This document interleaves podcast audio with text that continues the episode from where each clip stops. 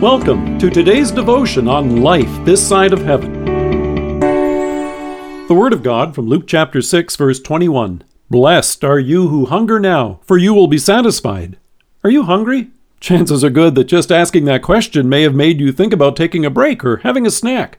Perhaps lunch is coming up and your stomach is beginning to growl. Or you may be looking ahead to supper and have plans to go out and eat, but in the meantime, you may reach for something to tide you through until then.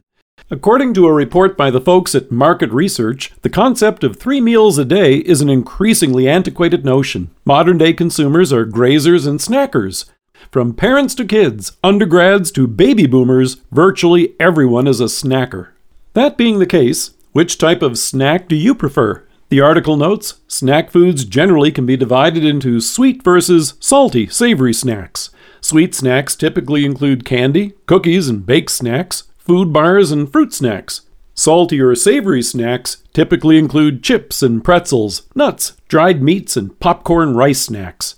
Here in Luke, the evangelist gives a brief summary of our Savior's Sermon on the Mount, where we hear him say, Blessed are you who hunger now. But on the surface, that can describe many of us, as the article mentioned, from parents to kids, undergrads to baby boomers, virtually everyone. As parents, you might be famished for a little free time, you undergrads may find yourself ravenous for relief from all the papers, projects, and exams that fill your schedule.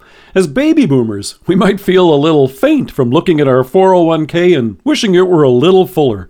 There's always something that feels like it's missing and leaving us hungry for more.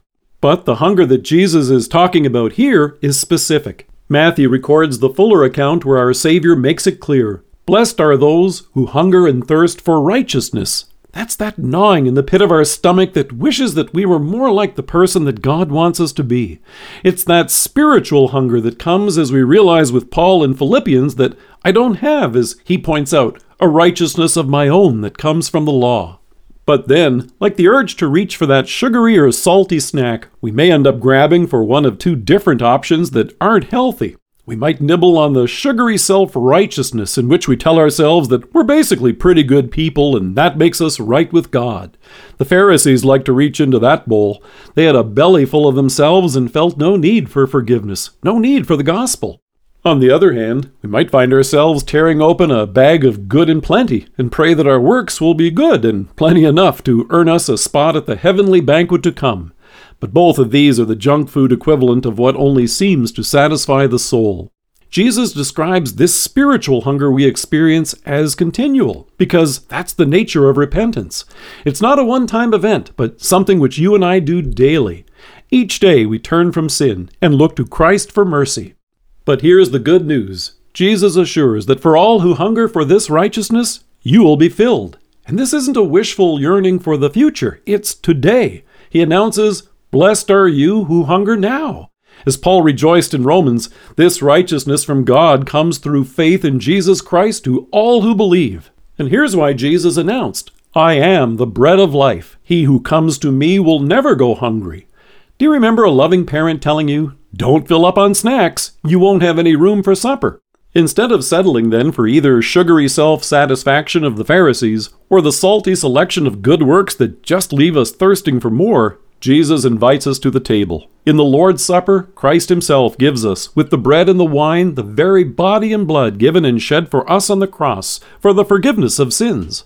In faith, we confess our sins and hunger for His mercy, and in love, He feeds us with His forgiveness and fills our emptiness with His righteousness. Hungry? Here is our Savior who satisfies. Let us pray. Gracious Lord, thank you for filling my famished soul. Amen. Thank you for joining us. If you are listening to us by podcast or on Alexa, we invite you to browse the resources that are available on our site at lifethissideofheaven.org. God bless you and have a great day.